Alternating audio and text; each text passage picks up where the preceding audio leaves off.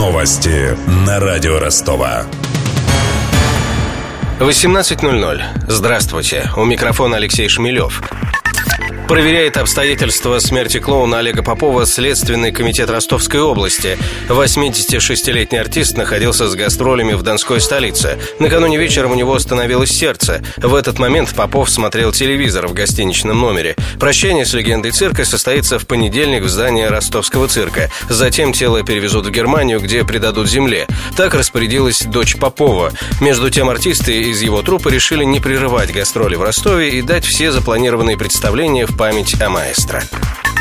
Четвертые сутки портал госзакупок работает с перебоями. В частности, нет доступа к информации о некоторых аукционах. Об этом пользователи сервиса оповещает автоответчик техподдержки. 31 октября 2016 года 7 часов утра по московскому времени в части пользователей недоступна функция поиска по реестру заказов и закупок по 44-му федеральному закону. В настоящее время ведутся работы по устранению проблемы.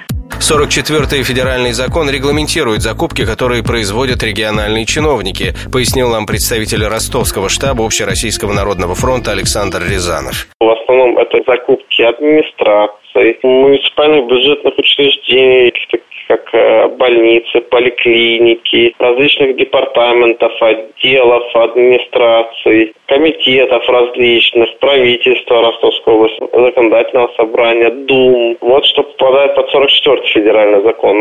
Портал госзакупок в нынешнем виде работает меньше года, поэтому периодически требуется его отладка. Как правило, техническое обслуживание производится с 10 вечера до 8 утра. В это же время общественники и борцы с коррупцией просматривают свежие заявки от чиновников поэзией 21 века познакомит ростовчан в эти выходные. Поклонников прекрасного приглашает к себе Институт филологии и журналистики ЮФУ на Университетском Пушкинской. В пятницу свои стихи там прочитает известный российский поэт, экспериментатор Александр Беляков. По образованию он математик и свободно использует в творчестве научные аналогии.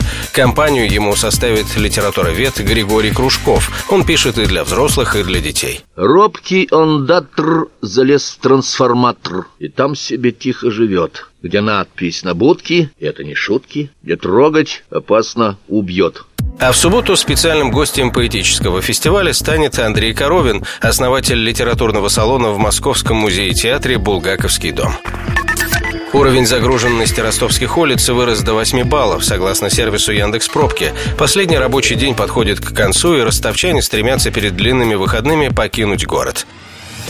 Подробности. Две аварии заблокировали Гагарина, Текучева и Нагибина. До проспекта Ленина поток движется не быстрее 7 км в час. Пятикилометровый затор растянулся по Малиновского через Западный мост. 40 минут займет дорога по Ворошиловскому от Красноармейской до поста ГИБДД на трассе Ростов-Батайск. Не быстрее 10 км в час движутся Щербакова, Троллейбусная и Вятская. Остается сложная ситуация на Оксайском мосту. Там в северном направлении растянулась пятикилометровая пробка. С главными новостями этого часа знакомил Алексей Шмелев. Над выпуском работали Денис Малышев, Мария Погребняк, Ксения Золотарева, Даниил Калинин и Александр Стильный. До встречи в эфире. Новости на радио Ростова.